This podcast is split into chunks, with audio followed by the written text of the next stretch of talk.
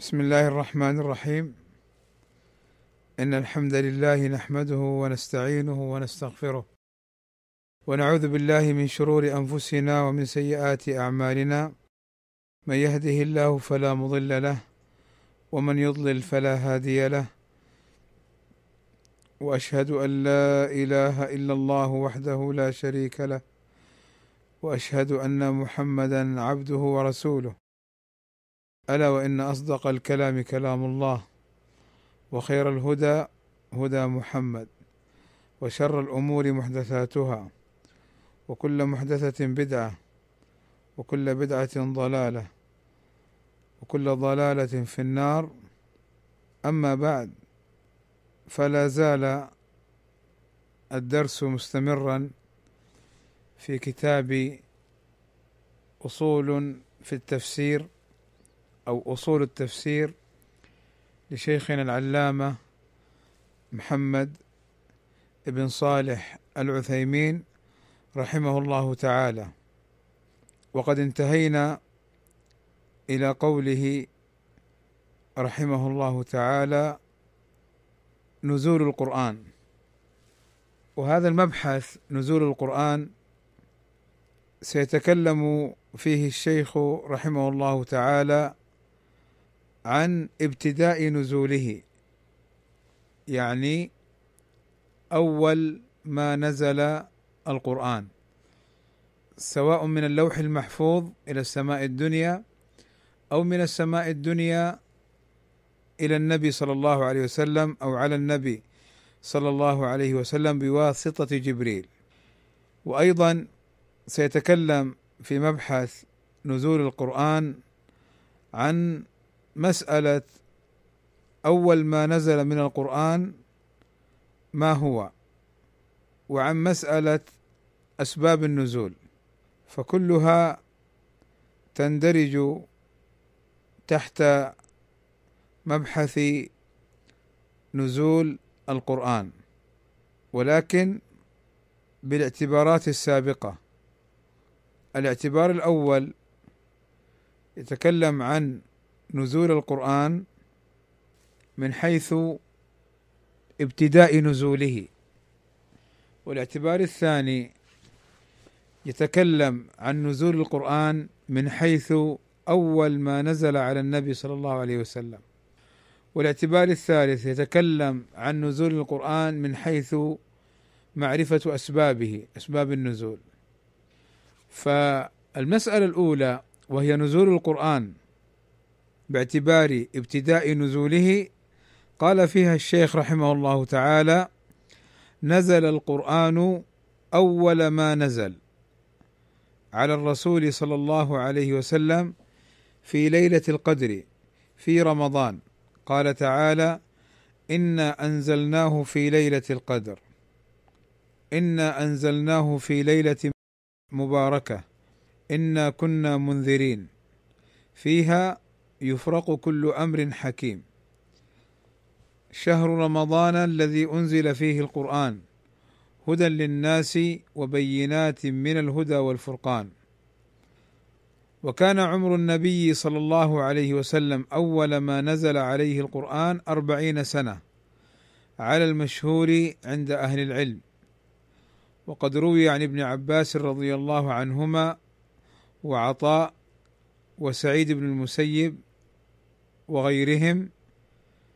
وهذه السن هي التي يكون فيها بلوغ الرشد وكمال العقل وتمام الإدراك.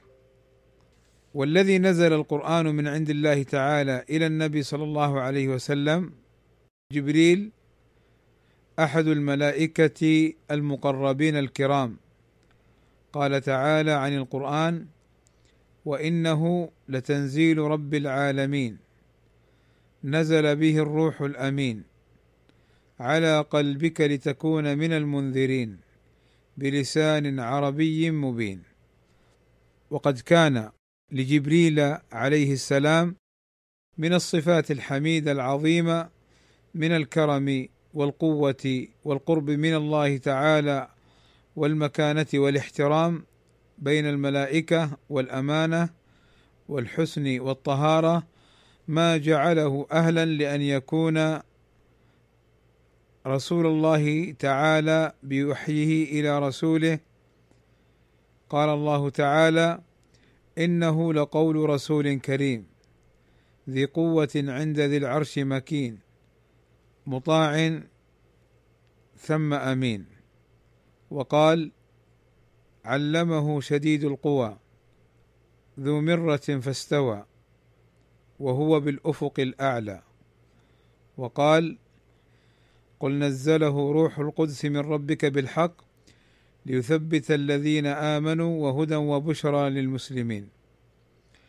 أقول بارك الله فيكم.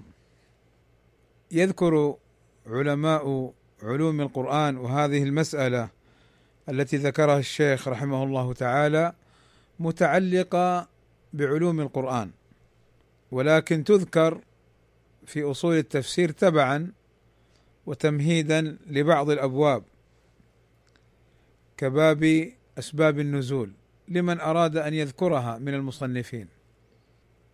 فالقرآن نزل جملة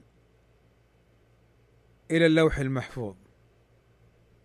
ثم نزل من اللوح المحفوظ على النبي صلى الله عليه وسلم منجما يعني مفرقا في ثلاث وعشرين سنة.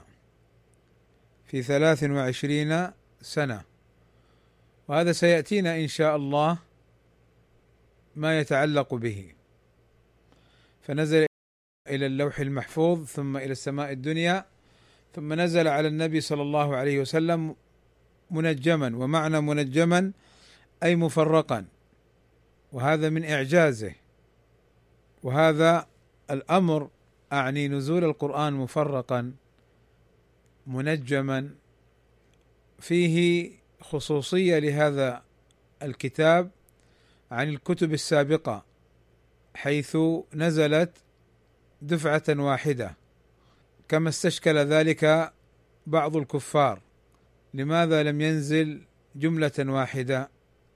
ولله عز وجل في ذلك حكم. منها تثبيت فؤاد النبي صلى الله عليه وسلم. ومنها أنه ينزل على حسب الأحداث والوقائع وقد ينزل لبيان الحكم أو ينزل ابتداء للتشريع. ومنها أيضا التحدي والإعجاز للعرب بل وللإنس والجن جميعا أن يأتوا بمثله. الشيخ هنا تعرض اختصارا لنزول القرآن على النبي صلى الله عليه وسلم وأن أول ابتداء نزوله في رمضان في ليلة القدر منه. كما أفاده قوله تعالى إنا أنزلناه في ليلة القدر. إنا أنزلناه أي القرآن في ليلة القدر أي ابتداء نزوله في رمضان في ليلة القدر. وكذا قوله إنا أنزلناه في ليلة مباركة هي ليلة القدر. إنا كنا منذرين. ليلة القدر فيها يفرق كل أمر حكيم. وكذا قوله شهر رمضان الذي أنزل فيه القرآن. أي في ليلة القدر من شهر رمضان. وبين أن نزول القرآن فيه هدى للناس وبينات من الهدى والفرقان.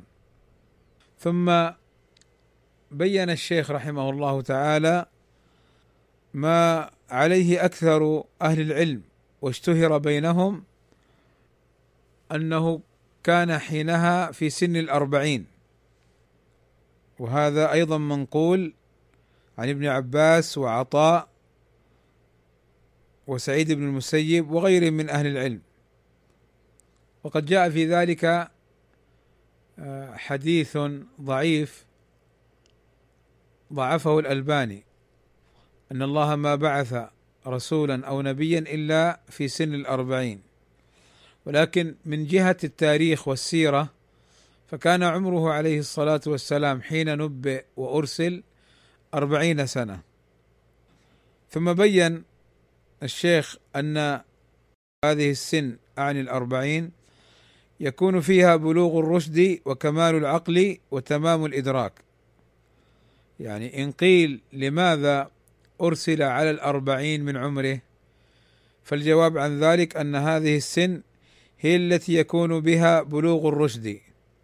يعني أن يبلغ حسن التصرف والتدبير في أمره.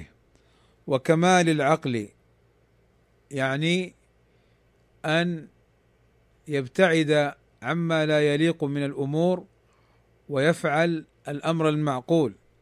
وتمام الإدراك أن يفهم. لأن نزول الوحي جبريل عليه السلام على النبي صلى الله عليه وسلم كما حصل له في الغار أول مرة يحتاج قوة في العقل والبدن ورشدا وتماما للإدراك حينها. فناسب أن يكون السن كذلك أعني الأربعين. ثم بين من الذي نزل بالقرآن على النبي؟ الذي نزل بالقرآن على النبي صلى الله عليه وسلم هو روح القدس وهو الروح الأمين عليه الصلاة والسلام جبريل. وجبريل أمين الملائكة اختاره الله واصطفاه لأن يكون رسولا بينه وبين رسله. فنزل على نبينا محمد صلى الله عليه وسلم بالقرآن. وجبريل من الملائكة المقربين الكرام. كما قال الله عز وجل وإنه أي القرآن لتنزيل رب العالمين. أي أنه من عند الله عز وجل. نزل به الروح الأمين أي جبريل عليه الصلاة والسلام. فهو أمين الملائكة. نزل على قلبك خطاب للنبي صلى الله عليه وسلم لتكون لام التعليل أي لكي تكون من المنذرين أي تنذر الناس من خالف الحق ومن كفر ومن جحد هلك ومن اتبع الحق من الناس تبشرهم. نزل القرآن بلسان عربي مبين. فلم ينزل بالعبرية أو بلسان أعجمي بل بلسان عربي مبين أي بين واضح المعنى يبينه ويوضحه. وهنا لطيفة يذكرها العلماء عند هذا المبحث وهي أن الله عز وجل حين ينزل أو يرسل رسولا يرسله في وقت اشتهر عند أو في ذلك الزمن أمر ما فيرسل هذا الرسول بأمر يفوقه ويعجزهم أن يأتوا بمثله أو بأمر لم يبلغوا له. فمثلا في زمن عيسى عليه السلام كان الطب مشهورا فكان عيسى يبرئ الأكمه والأبرص. في زمن موسى كان السحر موجودا فأرسله الله عز وجل بآية غلبت سحرهم. لذا ألقي السحرة ساجدون. لماذا؟ لأنهم علموا أن ما أتى به موسى عليه الصلاة والسلام ليس من وضع البشر وليس في مقدورهم. بل ولا في مقدور الجان فعلموا أن ما جاء به موسى هو حق من عند الله عز وجل فأذعنوا وآمنوا وألقوا سجدا لله عز وجل. وكذلك في عهد نبينا محمد صلى الله عليه وسلم قبل بعثته كان العرب مشهورين بالفصاحة والبلاغة واللسان العربي. وكانت لهم أسواق يتناشدون فيها الشعر والخطب وتدون وتعلق الخطب والشعر الذي يتفقون على حسنه. من هنا جاءت المعلقات لأنها تعلق على أستار الكعبة. فأرسل الله عز وجل نبينا محمدا صلى الله عليه وسلم وجعل من آياته العظمى بل هي آية عظمى القرآن. وهو كلام ربنا بكلام عربي مبين. تحدى الله عز وجل به العرب إنسهم وجنهم أن يأتوا بمثله أو بسورة من مثله أو بعشر آيات. فما استطاعوا إلا الهذيان وإلا الكلام الذي يضحك منه كل من سمعه. فناسب في نزوله في وقته ما سبق. ثم بين رحمه الله تعالى ما يتعلق بصفات جبريل. فقال وقد كان لجبريل عليه السلام من الصفات الحميدة العظيمة. هنا لما يذكر علماء علوم القرآن ويذكر الشيخ رحمه الله تعالى هذا المبحث أو هذه القضية مما يتعلق بجبريل عليه السلام فيه فوائد. الفائدة الأولى يبين من هو من الملائكة الذي نزل بالقرآن وهو جبريل. الفائدة الثانية يبين صفات جبريل عليه الصلاة والسلام لماذا اصطفاه الله عز وجل. الفائدة الثالثة فيه رد على الشيعة والرافضة أخزاهم الله الذين يقولون إن جبريل عليه الصلاة والسلام يعني خان الرسالة فبدل أن ينزل بها على علي نزل بها على محمد. وهذا أمر يعني من القبح بمكان ومن السوء بمكان ومن عجيب أمرهم أنهم يقولون خان الأمين، كيف أمين وكيف يخون؟ لا يجتمعان. هذا جبريل عليه الصلاة والسلام من الملائكة المقربين اختاره الله واصطفاه لأن يكون رسولا بينه وبين رسولنا صلى الله عليه وسلم وأدى الأمانة كما أمره الله عز وجل وأثنى الله عليه بثناءات عديدة كما هنا من الكرم والقوة والقرب من الله والمكانة والاحترام بين الملائكة والأمانة والحسن والطهارة ما جعله أي جبريل أهلا لأن يكون رسول الله تعالى بوحيه إلى رسوله. لأن يكون أي جبريل رسول الله بوحيه إلى رسوله أي إلى محمد صلى الله عليه وسلم. قال الله تعالى إنه لقول رسول كريم. إنه لقول يعني إنه القرآن لقول رسول يعني آه، نزل به جبريل. والكلام المرسل مع الرسول قد ينسب له بمعنى أنه كلام الله ولكن نسب لجبريل هنا لأنه هو الذي نزل به هو الواسطة بين الله وبين نبينا محمد صلى الله عليه وسلم. وهذا معروف في اللغة وهذا معروف في اللغة واستعمالاتها أن الرسول قد ينسب إليه القول. إذا أرسل إنسان شخصا أو رسولا ونقول له مرسول إلى شخص آخر برسالة فيمكن لهذا المرسل إليه يقول قولك كذا وقولك كذا مع أنه ليس بقوله إنما هو ناقل للقول. فباعتبار أنه ناقل ورسول بهذا القول ينسب إليه وهذا معروف في اللغة. ولذلك قال الله عز وجل هنا إنه لقول رسول كريم جبريل. ذي قوة. يعني جبريل عليه الصلاة والسلام سيأتينا أن يعني لما رآه النبي صلى الله عليه وسلم رآه معترضا للأفق وقد سده بأجنحته الكثيرة كما سيأتينا إن شاء الله تعالى.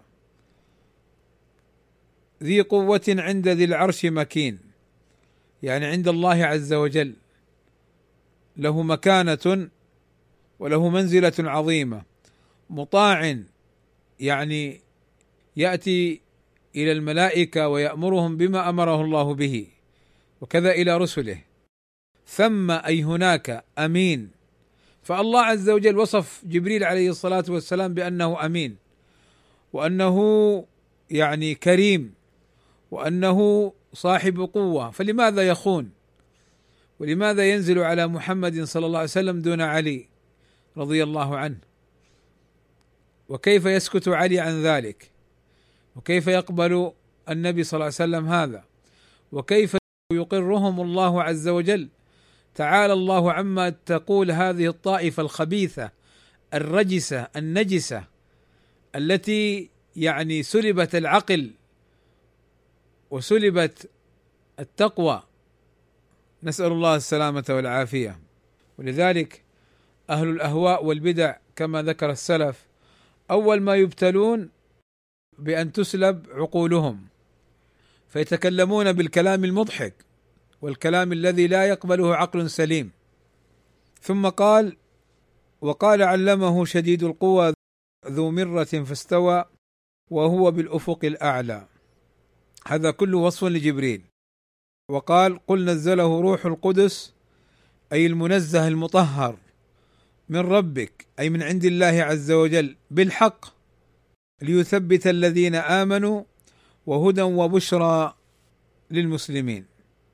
فإذا نزل القرآن جملة واحدة إلى اللوح المحفوظ ثم نزل إلى السماء الدنيا ثم نزل على نبينا محمد صلى الله عليه وسلم منجما في ثلاث وعشرين سنة. وقلنا معنى منجما أي مفرقا ونزوله منجما فيه وجه إعجازي وذلك أنه نزل في هذه المدة في ثلاث وعشرين سنة فيها القرآن من أوله إلى آخره من أول نزوله إلى آخر نزوله فيه من القوة وفيه من البلاغة وفيه من العظمة من أوله إلى آخره ما يدل على أنه نزل من عند الله وذلك أنه لو كان من وضع البشر القرآن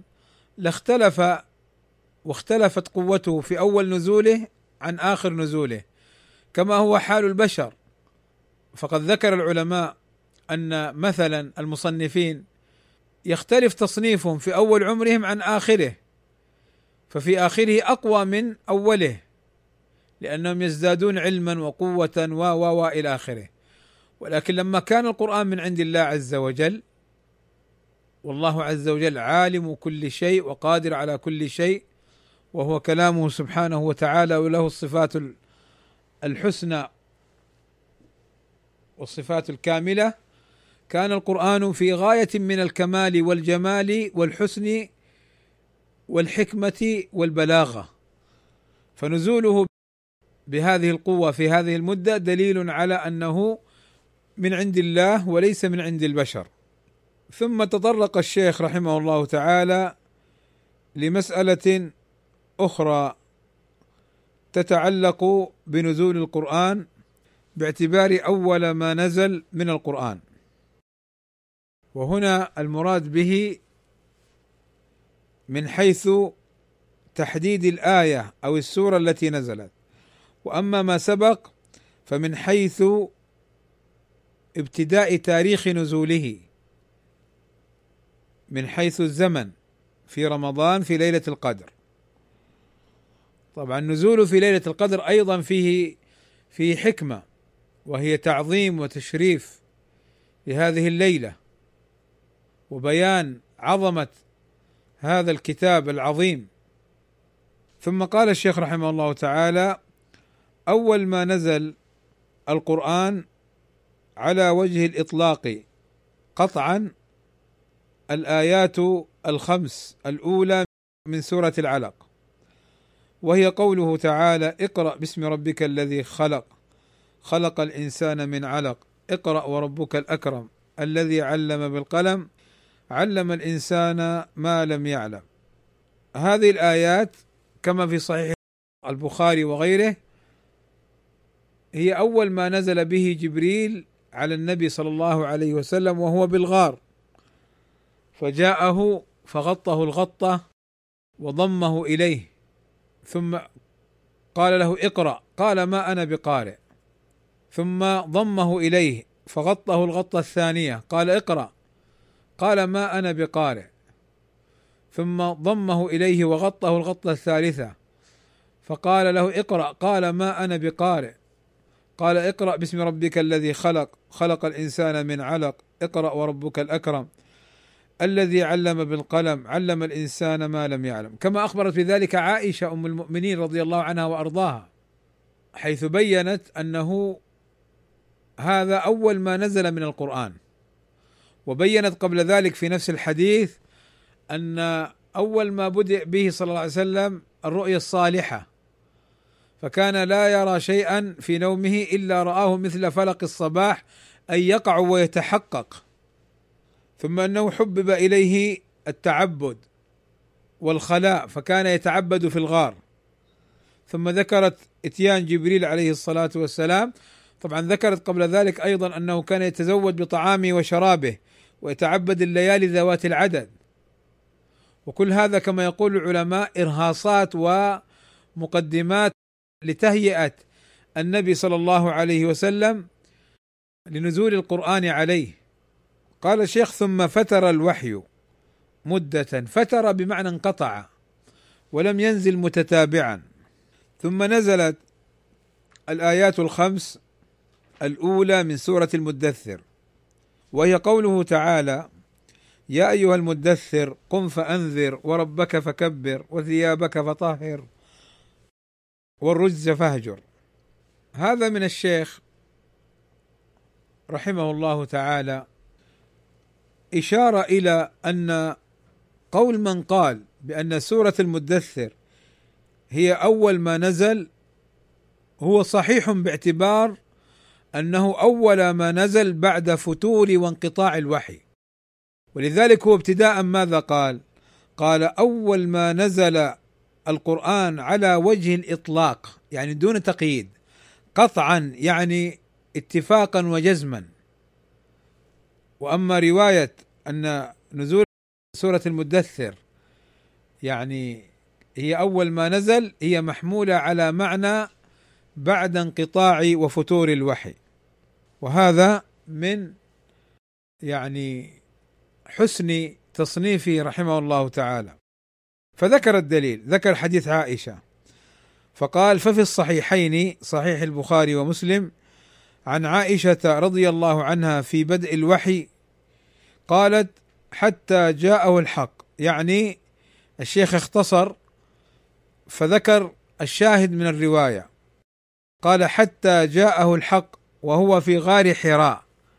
يعني كان يتعبد في غار حراء فجاءه الملك وهو جبريل. فقال اقرأ. فقال النبي صلى الله عليه وسلم ما أنا بقارئ. يعني لست أعرف القراءة. هذا قول. القول الأول ما أنا بقارئ بمعنى لست ممن يقرأ فلا أحسن القراءة فأنا أمي. القول الثاني ما أنا بقارئ أي ما الذي أقرأه؟ ما الذي أقرأه؟ ما الذي تريدني أن أقرأه؟ هذا القول الثاني. ولكن القول الأول أقرب عند بعض أهل العلم. قال فذكر الحديث وفيه ثم قال اقرأ باسم ربك الذي خلق. إلى قوله علم الإنسان ما لم يعلم. أي الخمس الآيات. قال وفيهما أي في البخاري ومسلم. أي في البخاري ومسلم. عن جابر رضي الله عنه أن النبي صلى الله عليه وسلم قال وهو يحدث أي يتكلم عن فترة الوحي أي عن انقطاعه فتوره. بين أنا أمشي إذ سمعت صوتا من السماء فذكر الحديث وفيه فأنزل الله تعالى يا أيها المدثر قم فأنذر إلى قوله والرز فاهجر. فبين الشيخ من طريق الروايتين أن الأول نزول مطلق والثاني نزول مقيد. قال الشيخ رحمه الله تعالى وثمة أي هناك وثمة آيات يقال فيها أول ما نزل والمراد أول ما نزل باعتبار شيء معين. هذا من الشيخ ضابط وقيد مفيد جدا لمعرفة أول ما نزل بعد بعد سورة العلق في قوله تعالى اقرأ باسم ربك الذي خلق ما هو الضابط؟ أنه أن النزول باعتبار شيء معين إما مثلا أول ما أنزل في المواريث أول ما أنزل في القصاص أول ما أنزل في كذا فكله يصح طيب هل يعارض هذا ما سبق؟ لا ما يعارض لأنه ما سبق أولية مطلقة. فأول ما نزل من القرآن اقرأ باسم ربك الذي خلق. فقال والمراد أول ما نزل باعتبار شيء معين فتكون أولية مقيدة مثل حديث جابر رضي الله عنه في الصحيحين أن أبا سلمة ابن عبد الرحمن سأله أي القرآن أنزل أول؟ قال جابر يا أيها المدثر. قال أبو سلمة انبئت أنه اقرأ باسم ربك الذي خلق. فقال جابر لا أخبرك إلا بما قال رسول الله صلى الله عليه وسلم. قال رسول الله صلى الله عليه وسلم جاورت في حراء فلما قضيت جواري هبطت فذكر الحديث وفيه فأتيت خديجة فقلت دثروني وصبوا علي ماء باردا وأنزل علي يا أيها المدثر إلى قوله والرز فاهجر فهذه الأولية يقول الشيخ التي ذكرها جابر رضي الله عنه باعتبار أول ما نزل بعد فترة الوحي أو أول ما نزل في شأن الرسالة. يعني يقولون إن اقرأ أول ما نزل في النبوة لأن ليس فيها أن ينذر قومه. و يا أيها المدثر قم فأنذر هذه أول ما نزل في الرسالة أي أنه مرسل ومرسول للناس. قال لأن ما نزل من سورة اقرأ ثبتت نبوة النبي صلى الله عليه وسلم. وما نزل من سورة المدثر ثبتت به الرسالة في قوله قم فأنذر. قال ولهذا قال أهل العلم إن النبي صلى الله عليه وسلم نبئ بإقرأ وأرسل بالمدثر. فاذا بارك الله فيكم خلاصة هذا المبحث. أن أول ما أنزل على الإطلاق اقرأ باسم ربك الذي خلق. خلق الإنسان من علق. اقرأ وربك الأكرم الذي علم بالقلم علم الإنسان ما لم يعلم. وأما غير ذلك فأولية مقيدة إما بعد فتور الوحي وإما مثلا أولية باعتبار النبوة أو الرسالة أو نحو ذلك. طيب نزول القرآن من حيث السبب والحكمة في نزوله. القرآن بارك الله فيكم نزل لحكمة عظيمة ولغاية كريمة لهداية الناس وإرشادهم وليعبدوا الله على بصيرة فنزل ليقرأ وليعمل به وليتدبر من هنا ذكر العلماء بأن نزول القرآن على نوعين أو على حالتين.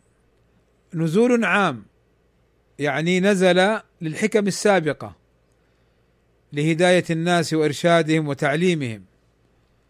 فهذا النزول العام للقرآن ويسمى النزول الابتدائي يعني ينزل بلا سبب خاص. ينزل بلا سبب خاص وإنما سبب عام كما سبق. ونزول سببي أي بسبب خاص كسؤال أو حادثة أو واقعة. قبل أن ندخل لأسباب النزول نقول بارك الله فيكم إن نزول القرآن الابتدائي هو الأكثر والأغلب. وأما نزول القرآن السببي بسبب سؤال أو قصة أو حادثة أو أمر وقع فينزل القرآن في بيانه هو يعني ليس بالكثير. ولذلك الشيخ مقبل الوادعي رحمه الله تعالى في الصحيح المسند من أسباب النزول يعني تقريبا ذكر ما يقارب 200 أو نحوها من الأسباب. هذا الذي صح. ولذلك لما يقول العلماء أسباب النزول ليس مرادهم أن غيرها من الآيات لم تنزل لسبب. هناك سبب عام من هداية الناس وإرشادهم وإخراجهم من الظلمات إلى النور وتعليمهم دينهم إلى آخره. وهناك سبب خاص في نزول القرآن إما سؤال يسألونك عن الروح يسألونك عن الأهلة إما حادثة أو قصة فينزل القرآن في بيانها. كقوله تعالى قد سمع الله قول التي تجادلك في زوجها وتشتكي إلى الله. وكالآيات التي نزلت في بيان وفضح المنافقين. إذا جاءك المنافقون قالوا نشهد إنك لرسول الله. والله يعلم إنك لرسوله. والله يشهد إن المنافقين لكاذبون. في غير ذلك من الآيات. يقولون لئن رجعنا إلى المدينة ليخرجن الأعز منها الأذل. كان المنافقون يعني يرون أنهم هم الأعزاء وهم الأقوياء وأن الرسول صلى الله عليه وسلم والمؤمنين هم الأذلاء. قبحهم الله. ليخرجن الأعز يعني المنافقون. الأذل يعني النبي والمسلمين. ولذلك رد الله عز وجل بقوله ولله العزة ولرسوله وللمؤمنين وقد صنف العلماء في أسباب النزول كتبا كثيرة. الواحدي له أسباب النزول مطبوع في مجلد. وأيضا السيوطي له في أسباب النزول كتاب مطبوع في مجلد أيضا. الحافظ بن حجر من قبله العجاب في بيان الأسباب. ومن أفضلها محررا كتاب الشيخ مقبل الوادعي رحمه الله تعالى الصحيح المسند الصحيح المسند في أسباب النزول وهو مطبوع في مجلد لطيف. ولعلي أكتفي بهذا القدر من المدارسة والمذاكرة والذي أسأل الله عز وجل أن ينفعنا بما سمعنا وأن يكون حجة لنا لا حجة علينا. وأن يبصرنا في أمر ديننا وأن يصلح أقوالنا وأعمالنا وأحوالنا وأن يبعدنا عما يغضبه ويسخطه علينا إنه ولي ذلك والقادر عليه. وصلى الله وسلم على نبينا محمد وعلى آله وصحبه وسلم أجمعين.